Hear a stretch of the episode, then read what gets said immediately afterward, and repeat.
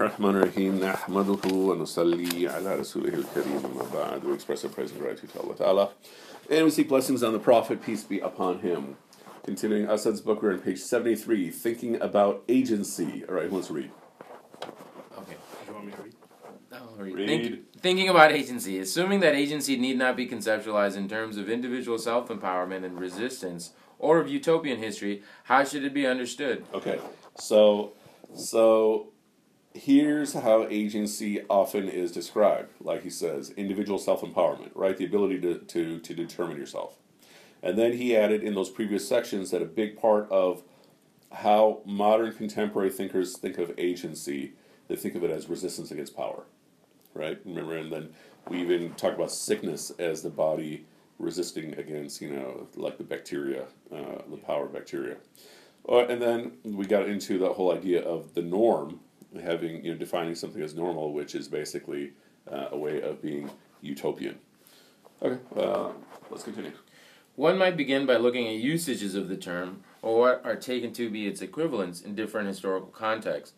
This would not this would indicate not merely that agency is not a natural category, but that the successive uses of this concept, their different grammars, have opened up or closed very different possibilities for acting and being. The secular, with its focus on empowerment and history making, is merely one of those possibilities. I am unable to attempt a history of the concept of agency here, but I, but I begin with some brief comments on the contemporary usage. okay so basically we're trying, trying to think about how should we imagine and understand this idea of agency okay Agency today serves primarily to define a completed personal action from within an indefinite network of causality by attributing to an actor responsibility to power. okay try to translate that into simple language what is she saying Reread sentence. Yeah, exactly. Reread. So agency today, and so meaning how we today understand this idea of agency serves primarily to define uh, number one a completed personal action okay, from within an indefinite network of causality by attributing to an actor responsibility to power. So there's a responsibility on like this system for uh, for um, how I, like uh, oh you make your decisions based on like whatever system you're in. So Okay. the system has to be fair in Mhm. order for you to fully exercise your agency. Okay, I'd say uh, even a little bit simpler than that. Um, one of the key words here is that you have an actor, okay, and you have the issue of causality, and so you have this universe of cause and effect, and so agency is when you are exerting cause, right? Um, that is not necessarily you know the result of an effect, right? So if I say there's no God, there's no uh, unseen, then however the universe uh, began, Big Bang or whatever, then everything since then has just been cause and effect, cause and effect, cause and effect, cause and effect, all the way until whatever. Which means not only are you and I all just cause and effect, every single thing I say and do is part of the process of cause and effect, and wherever it goes from there. And so agency is when I make a, a, a choice. Okay? Meaning, uh, at this moment, I could choose to look this way, I could look that way. And when I pick one consciously, that's agency. Okay? Because now I have made my own choice that I'm going to go left rather than right. Now, it'll still be within a system, though. Right? Meaning you're not going to have the agency to get out of your system. It'd be like saying, you know, I want to be born 35 years from now. Right? There's some things that are beyond uh, your control. Okay, but let's see what it means practically. Paradigmatically, this means forcing a person to be accountable, to answer to a judge in a court of law why things were done, le- done or left undone. Okay, so now this goes back to the point you're making about about power. So part of the issue of agency in a secular society is that you are responding to uh, power, you are preserving power when it's good or beneficial, you're opposing power when it's bad, which basically means that uh, you know, practically speaking, in a secular society, this is this gets questioned and asked in court. Okay. Why did you do this? What was the motive? Okay. See what we're saying? And so when we're speaking about uh, agency from a general theoretical religious perspective, the question is, do I have free will? Right? when we're speaking of agency from a dunya perspective, so we're saying, um, you know, leave God out of the picture. You're making a set of choices. Are you helping society? Or are you not helping society? And that gets um, played. That plays out in court. And here, um, I mean, it seems like he's talking about just the actual legal court, which would be the bedrock. Then we obviously also have the court of public opinion, you know, which tends to be very, very powerful. Yeah. But the court, uh, the the judicial system is there to keep order. In that sense, agency is built on the idea of blame and pain. Ah, think about that. So that's basically what it comes down to. That's what the court system is, right? It's blame and pain. Yeah. A world of apparent accidents is rendered into a world of essences by attributing to a person moral slash legal responsibility on whose basis guilt and innocence, and therefore punishment or exoneration, are determined. How did such a model of agency become paradigmatic? After all, human beings do, think, and feel all sorts of disparate things. What is it that brings all of them together? At least as, at least as far back as John Locke, person was theorized as a forensic term that called for the integration of a single subject with a continuous consciousness in a single body. Okay, so looking from the outside in, this seems like these seem like un, like uh, irrelevant abstract questions. What is a person? But this has been a major question in the entire history of Western thought, meaning the last three hundred years, because uh, we're asking what brings people together to make a society, and by definition, that's saying what is a society. To figure out what is society, we say it's a it's a group of people. Then what does that make someone a person, right? Because in American society, what else is a person that is not a human being? A corporation. A corporation is also a person. Okay? And and so then the question becomes, all right, then how does a corporation fit with these human being things? And then the futurists, like the Elon Musk types, will then say, okay, well, what about a post-human future? You know, when you might have a person, I mean, for lack of a better term, like a Darth Vader type person, but a person for whom part of their brain might have an attached computer system, right? I mean, that's part of the vision of a lot of these people. Or someone who uploads themselves into the cloud. Yeah, yeah, Or, or, exactly those things. just an AI, like a machine. Yes, yeah. But the point is that in this period of the Enlightenment, they're trying to figure out all of these big questions, and you had to you had to start with all these very, very, very abstract questions about things that seem to be basic, like what is a person? What aspect of you is you? How would you answer that question? What part of you is you? Meaning, if you remove it, you are no longer you. Faith, religious, faith-based people would say their soul, Yeah, probably. you're Yeah. So how do you remove your soul? you die. Yeah, but But we're, we're, just, let me try. we're just saying your soul goes away, right? Yeah. You know. So what part of you is you? Wait, wait, what would you just say before You I say I your don't soul? Mean, it- okay, so like I mean, like from the religious perspective, your soul's gonna it goes away, but you don't see it happening. Mm-hmm. You're, you know, someone told you, okay, when you die, your soul goes away, Mm-hmm. but You know, You know. that's But that's a thing that has to be experienced, I guess. So you can't really. But you- how, how do you experience else losing your soul? you can't. Or you will. You just can't tell anyone. About That's it. like uh, um, I just who was it? It might have been Murphy or someone else, which I like saying because you guys are like "Bleh." no, but um, we. I, I When- when- when when when Christian uh, when um, Christopher Hitchens died, so outspoken atheist. He died?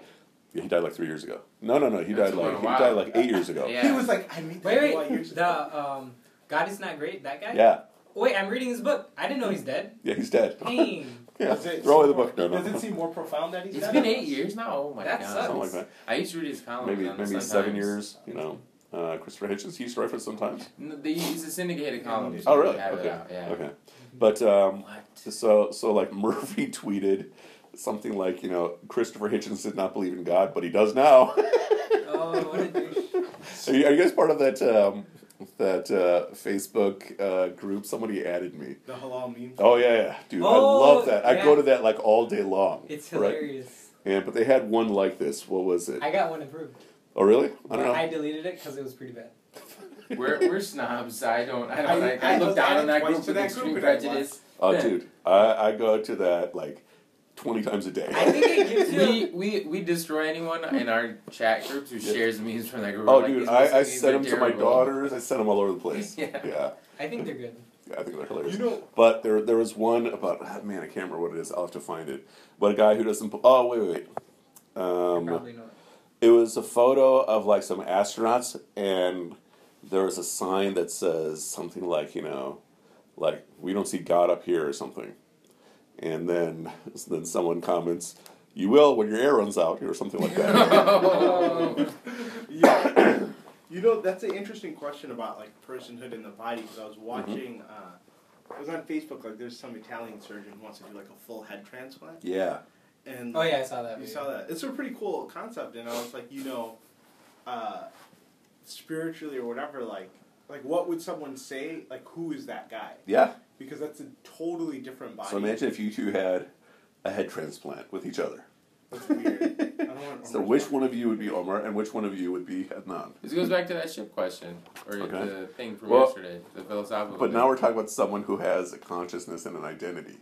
Well, Right. if the brain will transfer his consciousness, then I'd say Omer. It's Omer in Adnan's body. Okay, meaning wherever the brain is. You're Yeah. saying. Yeah. Okay. Where the So mind then, is. sorry. wherever The the, mind. mind is. Okay. then so, but if the preference to the mind, mind. is a product of the brain, okay, Yeah. then what if the brain is in a jar connected to a whole bunch of electrodes to uh, a body, and let's say it's wireless. Yeah. You know, so they got Wi-Fi and everything. So where is that person? Right. Is that person in the jar, or is that person, you know, the body that's that's moving around, controlled by that brain? But what, who? What's to say they have to be in one thing, one container? That's the question. The question is, what is a person? And so related to that would be, you know, does a person have to be one space? So that's. Uh, have you ever seen the movie uh, Little Buddha? This is like. Or Voldemort and his hor- Horcruxes. Or, Yeah, I don't really like explain what the Horcruxes are. Yeah. So basically, It's yeah, he splits his soul and. Oh, really? puts- That's what it let's is. say there's Okay. like eight items, like my phone, that book. yeah. Parts of his soul, like one of his, like part part of his soul is in that book. So I guess like So every time he dies, you have to kill him eight times. yeah, he can Oh. come back because he's got he split Parts of himself. his souls Oh, are different okay. things. Like, so his- like regenerates. So they have to destroy each All of of those them. things. Okay. Otherwise, he'll come back. Yeah, I'll just keep coming back. yeah. Some like some form of it is him will be in reality. But I mean, if that he's book this, is pretty pretty imaginative. It Wow, is, but like yeah. he couldn't That's take it over so a good, high I think. school. Sorry. I'm saying like for this evil dark lord, he could barely take over a high school. See, that that's that would have been a meme. Yeah. that isn't me. Oh, That's right. but but so so little Buddha uh, is you know it's a movie that goes back and forth. Um, part of it is is you know it's, It's a a story of of the Buddha. Right? I'm sorry. It's an old movie. It's like 1992 maybe. Little Buddha. Yeah. Uh, part of it part of it is the story of the Buddha himself, right?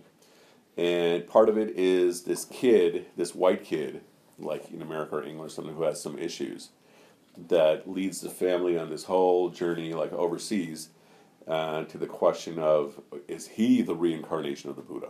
oh man. Right? Is the kid the reincarnation? Yeah. The white kid. Yeah, exactly. Yeah, and I, I like your look of skepticism right there. You're like, not possible. No, the white child is not the reincarnation. Okay. This is But- like, isn't that how they cho- chose? Uh, isn't that how they choose the Dalai Lamas? Well, so the Dalai Lama has to, the like the the child that is believed to be the Dalai Lama has to pass a test of They have all know, the old stuff, right? Yeah. oh, they have and- like a, a whole. Thing. like you know, and and they'll they'll, they'll set up like you know, um, here's like thirteen things. Which one's yours? From previous Dalai Lama. Yeah, previous Dalai Lama, previous, previous, previous, all the way going back to the Buddha, right? The end, giving away the ending, but it's like the last five minutes and doesn't really affect the rest of the movie, is that the Buddha got reincarnated in like three kids, right? And so that goes back to the question: Why is it necessarily one space? Yeah. Yeah. Uh, But these are all these big questions that uh, they're trying to explore, or particular people in this era were trying to explore in their determination of how to have an ideal society. I mean, a way to think about this just about every philosophy book you read uh, and every literature book you read is basically telling you here's how the world works. And assumed in there, it's telling you, you know, what's the best way to live right? Some books will call prescriptive. They're saying, do this, you know, to live the best way. But if I'm reading Harry Potter, built into that is the idea of how the world works, Yeah. right?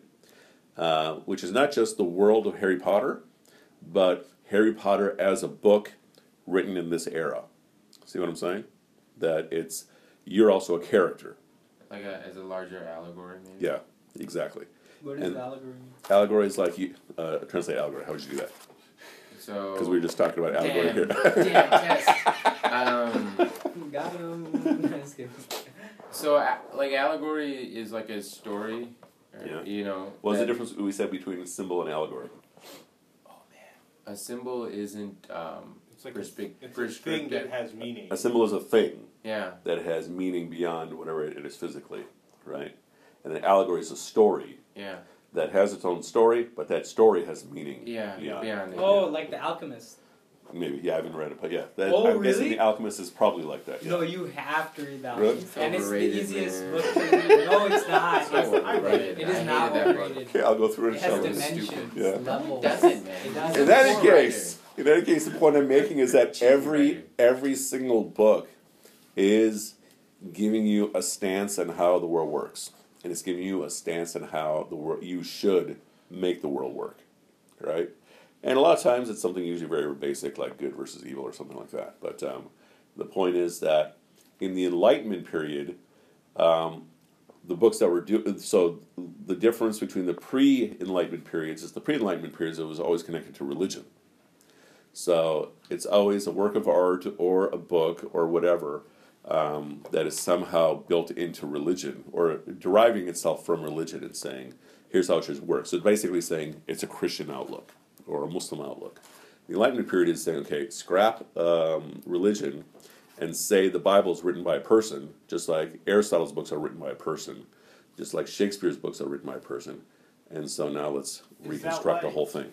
Is that why? And I'm sure we talked about this Yeah. before, but that's why you can have people who are like, oh, um, you know, they're like, oh, I'll, I like all these traditions, and I'm going to sort of take from all of them. And, Mhm. like, and not not to say you can't impart, like you can't take wisdom from other Mhm. traditions and study and learn them. Yeah, so we were just talking about a little a moment ago. yeah, but, But like, you know, learning like- these techniques from others, yeah. yeah, but like somebody who'll say like, "Oh, I'm gonna keep a picture of like the Last Supper in my house, Yeah. and then I'll put a Quran, Yeah. you know, on the bookshelf, and Yeah. like it's really gonna like do is like part of that's also dismissing both traditions, Potentially, right? Like, like I, my point being like for a Muslim, like I can appreciate a picture of the Last Supper, right? Mhm.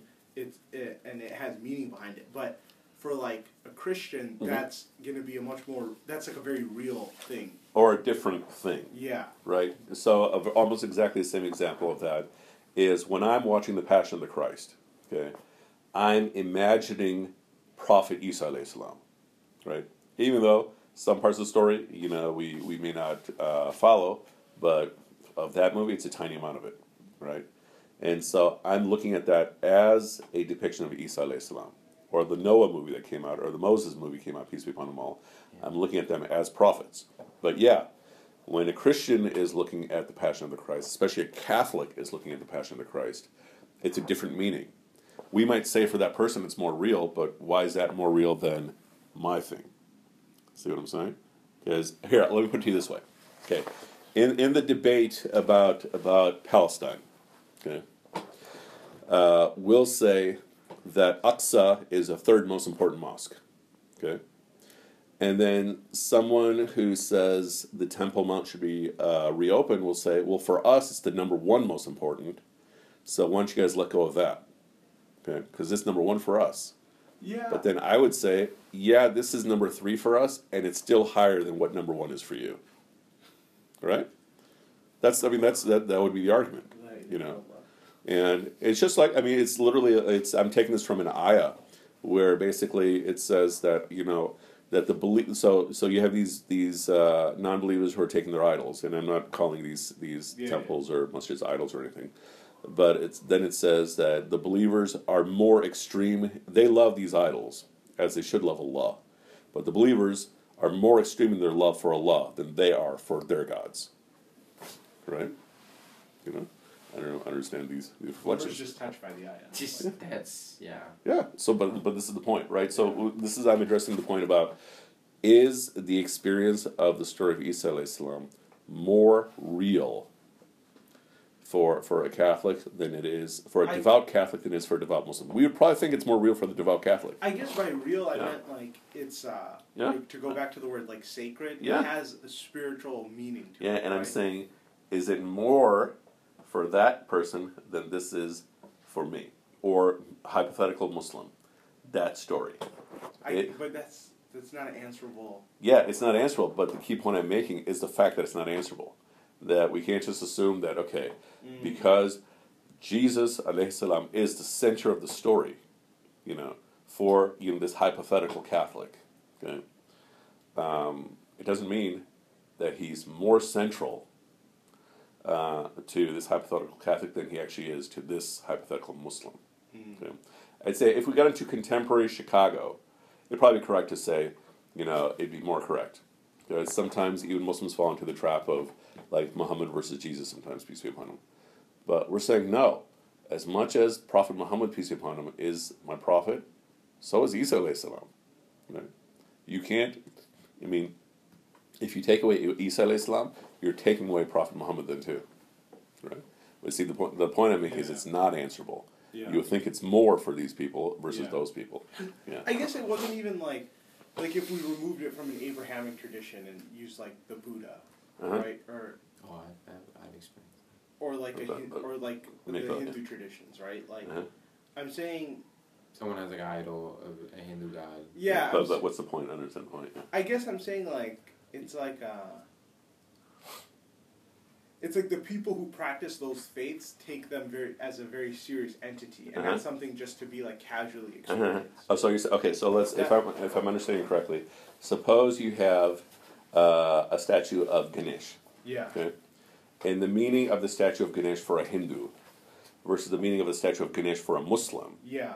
The Hindu will definitely take, generally speaking. I mean, I can't speak on many of the Muslims that are in the subcontinent, but Yeah. generally speaking, the the Hindu will take that physical structure as something far more sacred than a Muslim will take that exact same structure. Exactly. Yeah, yeah, that I would, That- I would agree that's with. sort yeah. of what I'm saying is like Uh-huh. I feel like sometimes it, because of like the the secular mindset, there's a cheapening of like Uh-huh. everyone's tradition, right? As like it's this so like Becomes Ev- kids. kids everyone show. seems as Uh-huh. like is What does seen as in the same melting pot, right? Like Okay. oh, like it's all the same, whereas they're very distinct Uh-huh. traditions with very different meaning. Yeah, this is a, this is a, a, a point that I make to, to challenge students with, um, like in class, like you know when students will say, you know, all the religions more or less teach the same thing. Right. Then I'll say that would be like saying every novel tells you the same story, right? Which means Romeo and Juliet is basically just the same story as Harry Potter. Yeah, maybe in a very, very, very, very, very, very, very simplistic sense, right? But no, they're two completely different stories. And religions are much, much, much bigger, right? Um, and so it's uh, it's almost uh, immature as a dismissive statement to say all religions or less just teach the same thing. I go so far as to say, and maybe we discussed it in your class way back then, um, where I'll even suggest for consideration that uh, you know some people say, well, they're all going at least to the same direction, same destination, and I'll say no. That which is paradise in the Bible is not necessarily that which is paradise in the Quran. It may be, it may be exactly one hundred percent the same, but it may be zero percent the same. Right? Meaning, yeah, maybe the same words are being used, but is heaven is Jannah the same as eternal life? Jannah in the Quran is that the same as eternal life in the Bible, which is the same as nirvana in, in Hindu scriptures. Okay. One person might say yes, maybe they are, or maybe they're not. Right? And that's part of all this discussion. Yeah. All right. I was gonna say something, but not on the record. Okay, continue. Uh, the development of property law in a nascent capitalism was important to this conception, but equally important was the way attributing an essence to him helped the human subject to become an object of social discipline. Okay, so so try to translate this sentence. E- equally important was the way attributing an essence to him helped the human subject become an Oh, I think we object. skipped a sentence. Oh, so- oh, we did The, we re- we talked about John Locke. Yeah, Yeah, we did, yeah. As a forensic because that's what we're talking about uh, the Oh. idea of a person. Okay, sorry. Okay, so try to translate this this last sentence. The development of property. Law. So development of property law in nascent capital is important to this conception. Let's get to that in a second. Look at that last sentence. In attributing. Equally important was the way attributing an essence to him helped the human subject become an object of social discipline. Try. Okay, all right, fine. So, Uh, yeah. Is it because attributing an essence, like um, sort of unalienable essence to a person, that makes them like especially in a s- in a social order, that makes them sort of, you know, they sh- it's something they share with everyone Or else. it gives it gives that a person agency, so, So- that it gives them responsibility. So the first part of what you're saying, okay? So uh, uh, a moment ago you said, you know, why does it have to be one? Yeah. Okay. But if we then decide that a person is a thing, that is an identifiable thing, Mm-hmm. like that is Fahd, right? I mean, Fahad's like, what are you pointing to? Right? right? So that is Fahd, right? Now we have something to point to. Okay? Ah.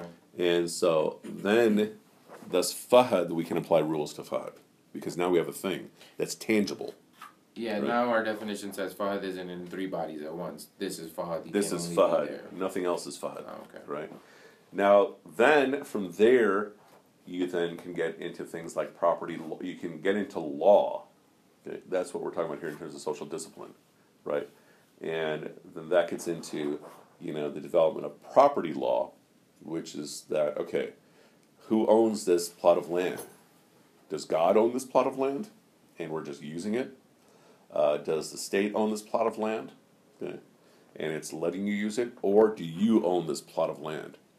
So in rudimentary capitalism, it's a shift. Instead of saying God owns this land, you own this land. Or the king owns the land. Meaning, so so then it's even shifting from the king because Yeah. often the king was given legitimacy by by the religious source. Yeah, and so so this is how the secular society is developing. It's saying, okay, you are this identifiable thing, okay, and you are the owner of this identifiable thing. And then we had to figure out rules because what if I come along and say, no, I own it too, right? And that's where you get law. Okay, continue. Moderns tend to think of responsibility for something as being founded on a relation between an act and the law that defines the penalty attaching to its performance or non-performance. Intention, in the case, uh, in the sense of being a subjective cause, may have nothing to do with the matter, as when someone sustains an injury on another's property because of an accident. Agents need not necessarily coincide with individual biological bodies and the consciousness that is set to go with them. Corporations are both liable under the law and have power to carry out particular tasks. But the pro- projects of a corporation are distinguished from the intentions of the individuals who work for it and act, act in its name. Because corporations never die, they can be described as agents but not as having subjectivity. Okay. So, as we were discussing, in American society, a corporation is a person, meaning a corporation has, has American society, American law has determined that a corporation has agency. Okay? Um, yet, it is still different than a human being. Like, everyone will say, well, yeah, obviously. But no, we're saying, in terms of how a society operates, we've determined that a corporation is a person that is bound by laws, okay? that is composed of persons that are bound by laws. But a corporation doesn't have this subjectivity, meaning a corporation doesn't have a view on the world. The people who work for the corporation each might have their own views in the world, and so this is where it starts getting getting uh, complicated. And there was one other point that I was making here. Oh, so thus it's basically saying an agent does not necessarily uh, be this is not necessarily the same thing as a biological body, right?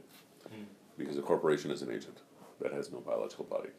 And again, why is this important? Because when we're talking about secularism, we're revamping the entire way we look at the whole world, which means primarily we're revamping how we look at society, which then requires us to revamp how we look at a person. Mm. Yeah. Agency has also has the meaning of representation. In this sense, the actions of an agent are taken to be the actions of the principal whom the agent represents. The concept of representation, central to this meaning of agency, has been the subject of long standing debate in Western political theory. Are elected representatives finally responsible to themselves, agents in their own right, or to their constituents as their agents? Whose wishes should they enact in the representative assembly? There does not seem to be a decisive answer. The idea of representation underlying agency is rooted in a paradox that who or what is represented is both absent and present at the same time, represented. The theatrical representation, where the actor's body makes present someone who is absent, exemplifies in a different way the same paradox. Okay, so another way of saying paradox is contradiction here, right? Like, how do we make this work? If we're going to say a corporation is a person, then we can't complain that corporations have all this lobbying power. Because the corporation is a person, you're a person. So the corporation has more money, sorry. They have more lobbying power. But then someone will say, well, obviously, then that's not fair. Okay? That puts the balance in favor of Monsanto as opposed to mom and pop shop. Okay? That's how the system is working. Right? And, and so he's basically pointing out the issue of agency, that it often results in this whole issue of paradox. I'm trying to think of another example that can do something like this. Um, I'll think of it, inshallah. Okay. Even when it refers to leaving undone what ought to have been done, the responsibility of individuals refers to an action in opposition to a passion. That is the reasoning behind the legal doctrine that crimes of passion are less culpable than calculated crimes, since in them the agent's capacity for reason, and therefore in the Kantian sense for moral judgment, is diminished by the intrusion of an external force. Okay, so what's the point being mentioned here between a crime of passion versus a calculated crime? You sort of lose your agency a little bit. In which one? pa- in crime of passion. Yeah. So the idea being that, all right, if you lost control, lost your temper, okay, and you're no longer in control, that is different than, and, and then you hurt somebody, that is different than someone who goes through step one, two, three to do that exact same pain to that someone, right? And so we're saying that the one who went through a calculated process in this outlook is the one who has agency. Is that something that's always been like? Is that something that's part of our tradition, or that's been because like that seems so natural to me as as a way of operating. Like, So in in the you know like we say actions are judged by intentions, and so that is on the day of judgment. Um, and but in law in our tradition, intentions are judged by actions. Okay, meaning what are the steps that you've gone through, and then that can help us decide what was your intention. So instead of using intention, we'll use the word motive, right? And that way, I think it's very similar. Like the act of an insane person, a crime of passion is not considered to be the consequence of an agent's own intention. Now that emotions are generally thought of as part of the in- internal economy of the self, the notion is reinforced that agency means the self ownership of the individual to whom external power always signifies a potential threat. Okay, what about that last sentence? Now that emotions are generally thought of as part of the internal economy of the self. I love that phrase. School, school term, yeah. The notion is reinforced that agency means self ownership of the individual to whom external power always signifies potential threat. I think the second part of this is easier to understand. Okay, agency means self ownership of the individual, okay, um, to whom external power is always a significant potential threat. That's So we're basically saying if you have agency, okay, if you have the ability to make choices, um, there's going to be things outside of you that are going to try to influence your choice. Okay? Hmm. It could be another person. It could be uh, a military that is trying to influence your choice. Marketing is the biggest one for that affects us. That's trying to affect your choice. So that is the threat against you making a full choice, uninfluenced. Uh, influenced. Hmm. That's the external power that's always a significant, that always signifies a Oh, potential okay. threat. Okay. Yeah. And so now that emotions are generally thought of as part of the internal economy of the self, so you have emotions, and so in that in that whole operating system inside of you, um, someone can use that. If we're saying, Use your emotions, uh, like against you in a way. yeah, and or to make you, To take your agency away. yeah, to make you make a choice or to influence your choice. Because if we're saying that a crime of passion does not have as much agency as a calculated crime, because the crime of passion, your emotions, your emotions took over. So then, if I can affect your emotions, I am influencing your agency, right? And and that's how demagogues work, right? So when we have the president who's saying, "Okay, we are we are pulling out of the Paris Agreement," why is he saying that? What are possible reasons? He could be saying, rationally speaking, there's no benefit to this. I don't think anyone, at least on the left, will say that's why he's doing this. Why? What would be possible reasons? Power move. But for what? To look look like they have agency. To whom? To whom? To his constituents. To his base, Yeah. right? He is showing his base that we are America. We do whatever we want, right? and I've got your back. So he when he's when he's pulling out of the you know the, the Paris Agreement, he doesn't care what the rest of the world says. What he's caring about are the people who voted for him. Okay?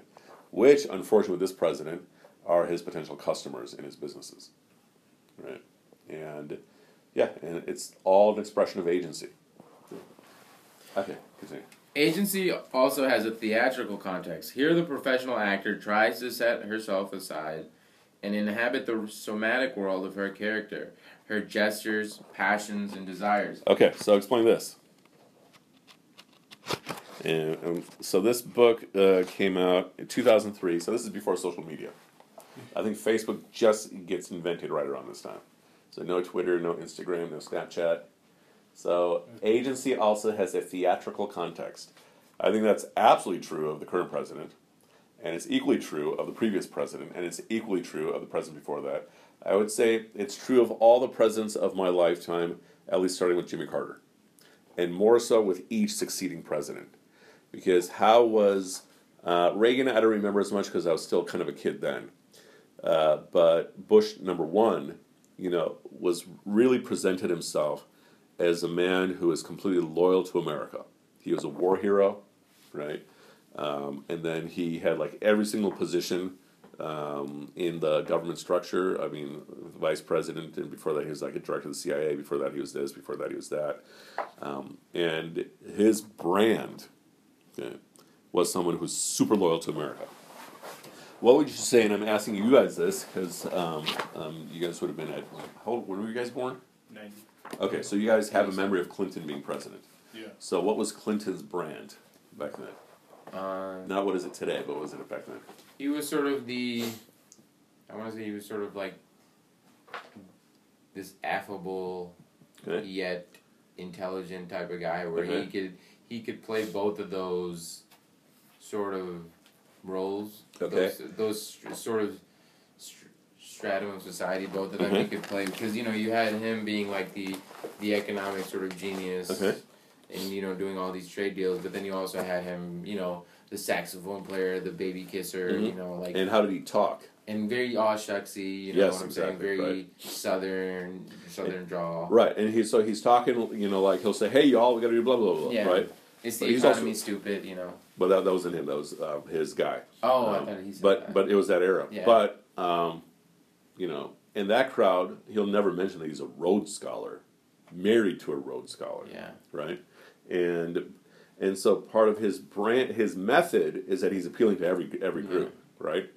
And and even back then, he was called the first black president, yeah. right? I don't know if he self-identified or someone called him the first black president, but yeah, but um, but what else is he? What else was really part of his brand?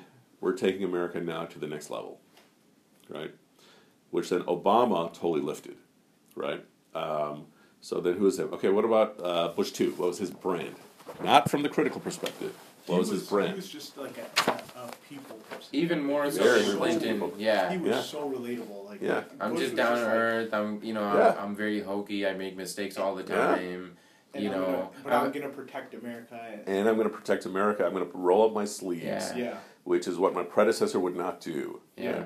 And I'm going to do what needs to be done. yeah. Also, Yeah. I have like a, I have a certain sort of, uh, sort of faith-based reasoning for doing Yes, a lot that's of a these very things. very important part of this. Where like I think with Clinton you didn't have that. Where Bush Yeah. was very much like I'm doing this because I feel God wants me to go Yeah. to Iraq. that his father didn't have. No, no, his Right. father's very seen as very cold and you know, Yeah.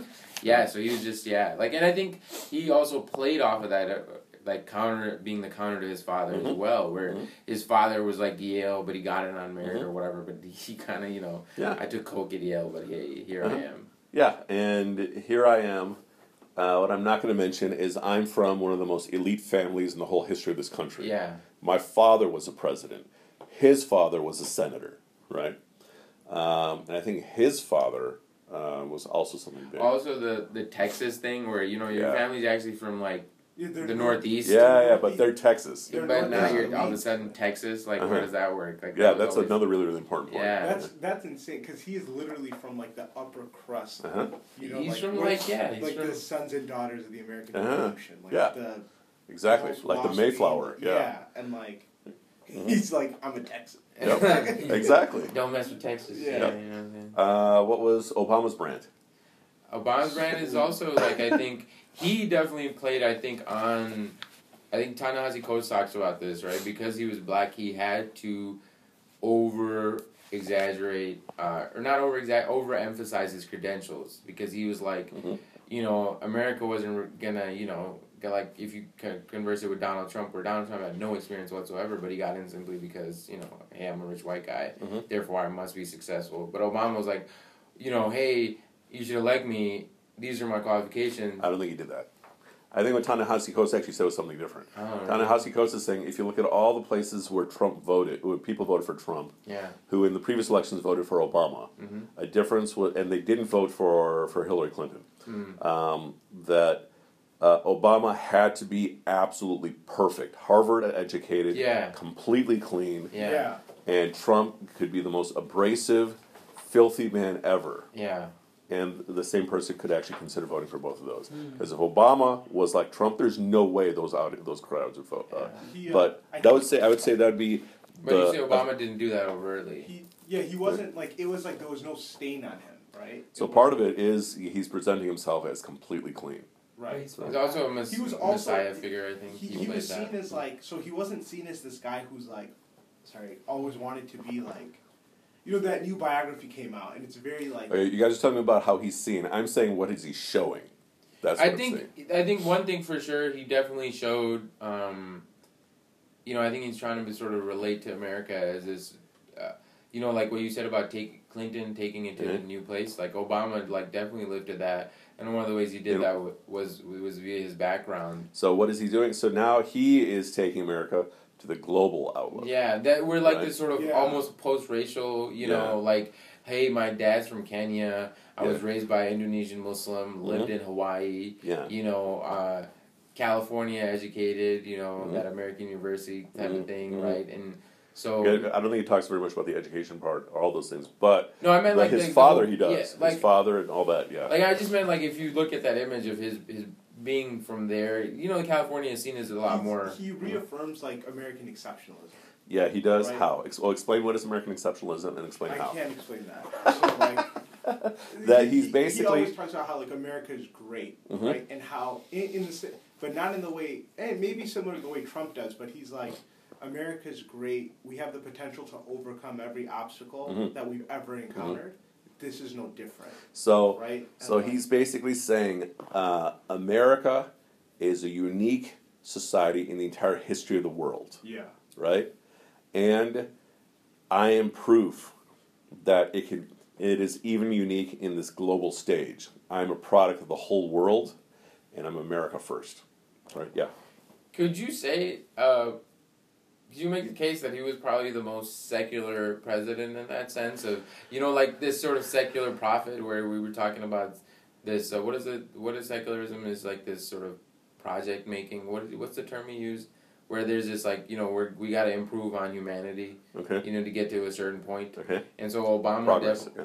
so I think Obama definitely sold that as well, right? Mhm. Like this, like we can, you know, just get past all these things. We have like the, you know, the innateness and something in us that will allow us to transcend all Mhm. of these disparate, mm, you know, natures of ourselves and Mhm. become like this. You know, that's why you have hope, right? Like where I think like.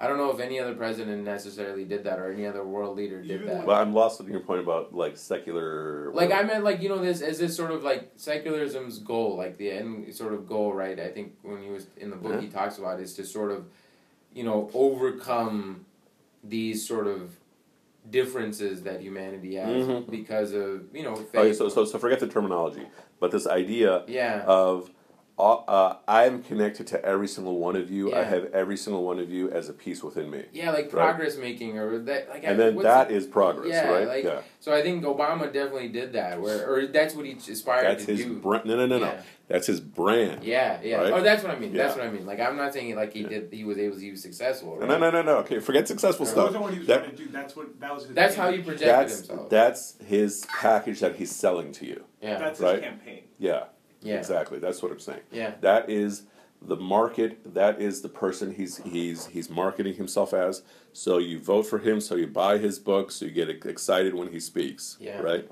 And so so uh, so the point being that um, he is saying that um, America now is all kinds of different people. Yeah.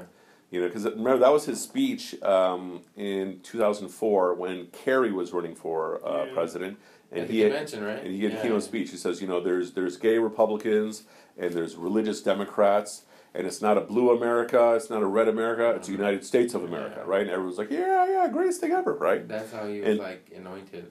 Yeah, and and so um, and part of the reason why Muslims love him so much is that he is basically saying, I'm also a piece of you, Yeah. right? I get you, right? And That's why I can. hit therefore, you. you are also Yeah. this. That's You're why he's also me. like, I can talk to you in the most patronizing. Yeah, but, but My that's that's what he Muslim. does. I mean, the, then the actual in practice Obama will be something different than the market, yeah. right? The costume. The actual Obama seems to be like the dad figure, almost like it's to certain communities, you know, where he's just like, where like, hey, this is the hope, whatever, but hey, y'all need to do this in order to get to this level. Okay, but that's not the brand.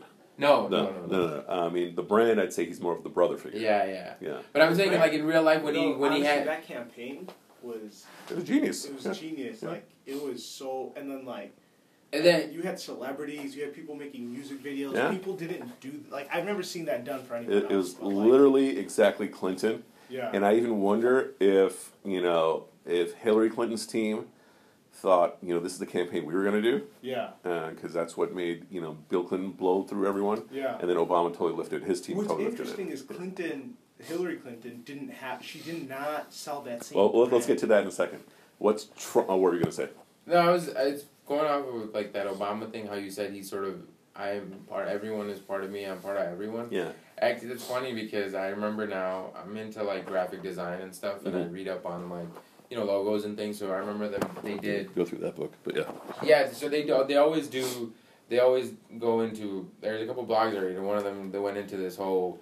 They had designers like talk about like different you know the presidential campaigns and their logos and you know they kind of they rate them and stuff. And I remember when Obama's like so many people loved Obama's right because one it was very simple Yeah. and the one of the very very interesting uh, aspects of his was so many different people from so many different backgrounds and groups could make their own version of his logo. Their interpretation. Yeah, so Yeah. like there like you know so you'd have the Native Americans. There was like some Native American design on top. His Mhm. logo was, he's- but it was like Obama. But hey, I'm Mhm. you know like Hawaiians for Obama. Mhm. You know. Filipino immigrants, you know, like African Americans, Mhm. whatever. But that logo, the logos, the essence was the same Mhm. but it was the costume changed. You know what I'm Mhm. saying? And that's like exactly what we're talking about. Like, Okay. Now, what's Trump's brand? Oh, uh, he's like, I'm here fighting for people, for you who's like forgotten. Mm-hmm. What else? also for And I know like how the elites work, Mm-hmm. and I'm That's gonna, part of it also and too. I, I'm gonna like, I'm gonna strong arm them Mhm. for you. Like, Which means what? He's saying, like Clinton, I'm just a regular guy, just like you, yeah, right? I'm a regular guy. I wear this hat, just like you, and and the American way is this is what we are: rude, uncouth, and take it or leave it. This is what we are, and we're not afraid of being ourselves, right? That's also part of his brand.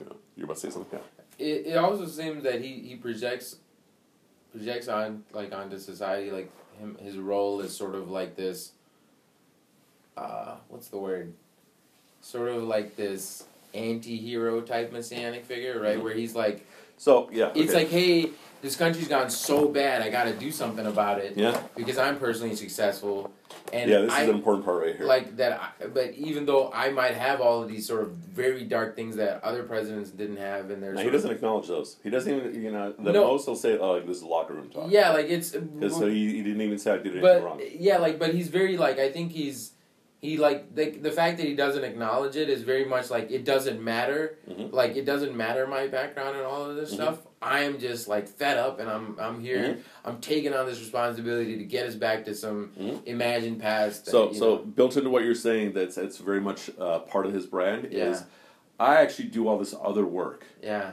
but I got to stop doing all that stuff. Yeah, yeah, Because yeah. the ship is sinking, and I got to get away. You know, I even have to put my stuff on hold Yeah, yeah. to, to save us. Like right? it's Not very save you, like save yeah, us. exactly. Like this all. So it gives us the gives the sense of like I'm doing this as a favor to you guys. Mhm. Like No, no, no, no. yeah, I'm doing this as a favor to us, yeah, yeah, yeah, yeah, Right. yeah, yeah. or even better words, I'm doing this as an obligation to us. Oh yeah, Yeah. That, that's probably why the military and all that. Uh-huh. Yeah. Okay, so what's what was Hillary's brand in the presidential election? Because her brand is interesting. Because her brand when she ran for senator of New York was different. Mm. Um, so I'll say her brand when she ran for senator of New York.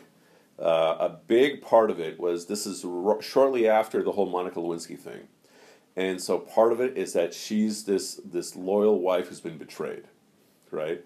And she's still going to persist, right? And she's still going to do whatever, right? To, to, to, to serve and such. What was her brand in the election, in this presidential She election? was just this like- one. I felt like it was like I'm presidential. I have these like Go further. I'm qualified. I have these experiences, and I know what decisions to like sort of make. So that part, um, we'd say she uh, that she's see uh, part of her brand is okay. I've seen all of the nitty gritty of DC. I know how it works, and I have thirty years of dedicating myself to this. What else? What else is part of her brand? I think it's also counter to that original one you were talking about, where like she's sort of like the good wife who like bore all of these sort of indiscretions against her. Where now she sort of presents herself, may not even counter, but now she's like, hey, uh, like I don't know, like it just seems a lot more like calculating and and Eh, that's that's not brand. No. A The brand. brand was like I'm gonna be. Uh, I'm gonna be like I'm gonna break a glass ceiling for women. Okay, so a I'm gonna big be- part of it Yeah, is that I'm doing this for us women. yeah. I'm doing this for our daughters in the way my grandmother, our Oh, grandmothers. yeah, yeah. I'm going to fulfill the vision that our grandmothers had for our children, yeah. for our daughters especially. What else? Yeah. She also, I think, tried to, I don't know how successful it was, but tried to play off of the whole, you know, I'm just this girl from Park Ridge. So there's there's that. She used to actually do that more in previous campaigns. Yeah. Um, she didn't do that as much here, Yeah. but it was there It a was little there. bit. Meaning all of them try to try to present themselves as I'm not elite, Yeah. right? And I'd say another big aspect related to all this is that I'm a mom, right? You know, uh, I'm a mom, and you know I'm a grandmother myself, right? And so that's a big part of of her outlook. Yeah. Also, I don't know if this rebrand either, but she also tried to sort of characterize herself as sort of more softer than she's Mhm. seen in general sorts of society. Uh, like where it goes against like this savvy politician, right? Where I'm just I'm affable too. I don't know if it was She did, successful. so she, uh, she did that actually more, I think, in the 2008 campaign when she was Uh-huh. running against Obama. Because there, when she's running against Obama, she has this interview where she starts crying, right? And, you know, like how passionate she is about all these things, it makes me cry. Which was a huge, huge uh, moment because women crying publicly in American society is looked at as a horrible thing. Can't you control your emotions? When men cry publicly, it's looked at as, wow, look at that, he's crying. yeah. But yeah, when Barack Obama cried when the someone died, I forgot. The kids died. Oh, was it He cried Newtown, a few like the, the Sandy Hook? Yeah, it might have been there, yeah. yeah. Exactly. He cried then. He cried when he thanked his uh, campaign. That was the first time he ever cried. Okay. and we I noted how like that. And her. and Yeah. so related to all this, all of it, one hundred percent of it is theater. None of it is that real person. Okay. Just as every model you see a photo of, a supermodel, she doesn't look like that. She's airbrushed, right? And I'm saying, You think he wasn't crying for real? No, I'm, physically he's crying, but I mean, That's a- an acting 101 class will teach you how to cry on command, Hmm. right? I'm saying that it's um, it's It's one hundred percent performance with an intention to get you to feel something. Mm. You know, feels uh, get you to feel something great about him. But it's all a package, a design package. Essentially. Yeah. Someone described. I remember reading an article about uh, the British uh, elections that are about to go on, and someone described politicians as very unlikable people who are trying to get people to like them. Yeah, I mean, that's a really good line. Yeah, Yeah. nice, yeah. And and also like I mean, Trump is kind of a variation of Ronald Reagan because Ronald Reagan he was a movie star, right? And in what his most famous role was as who's that Notre Dame act, uh, athlete Knute Rockne, So Knute Rockne is this all American athlete, and then he dies of like cancer or something. And his last line is like, win one for the Gipper, right? And so Notre Dame is looked at as this big all American school, right? Mm-hmm. Full of its own patriot, uh, patriotism. But he's a media star, Reagan is, right? And Trump is a media star. Yeah. And we already have in our society the appeal for someone, you know, if they're a media star, there's something special about them. You know? And I'm saying all of this is package. None of it is real. Meaning, don't think any aspect of any of those characters reflects the real person. I think you like the most recent thing, like that Trump tweet, that co C O V F E F E. I even think that was 100% calculated. Right? I think every tweet you see from him, he's totally playing the country like a fiddle.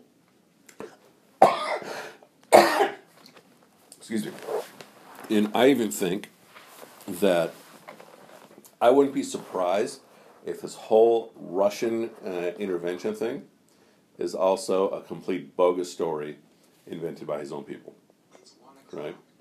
Um, get you to think he's uh, on the payroll of the Russians. Get you to think he's just insane. Get you to think he's stupid. And you guys all focus on that stuff, and I'm going to be free to do whatever it is I want. Yeah, like all this business stuff that his sons and all these people Yeah. are doing. I and so even like there's the big stories about Jared Kushner meeting with, with Russians and stuff. I mean, I'm sure that can be factually proved, but I'm saying uh, I wouldn't be surprised if a lot of these stories are being leaked by his team to, you know, get us to think a particular way about it. You know, that's how stuff works. You, know. you even control the leaks um, uh, about you. Pretend that they're leaks, but it's all calculated. Especially when you're up at the top like that. Yeah.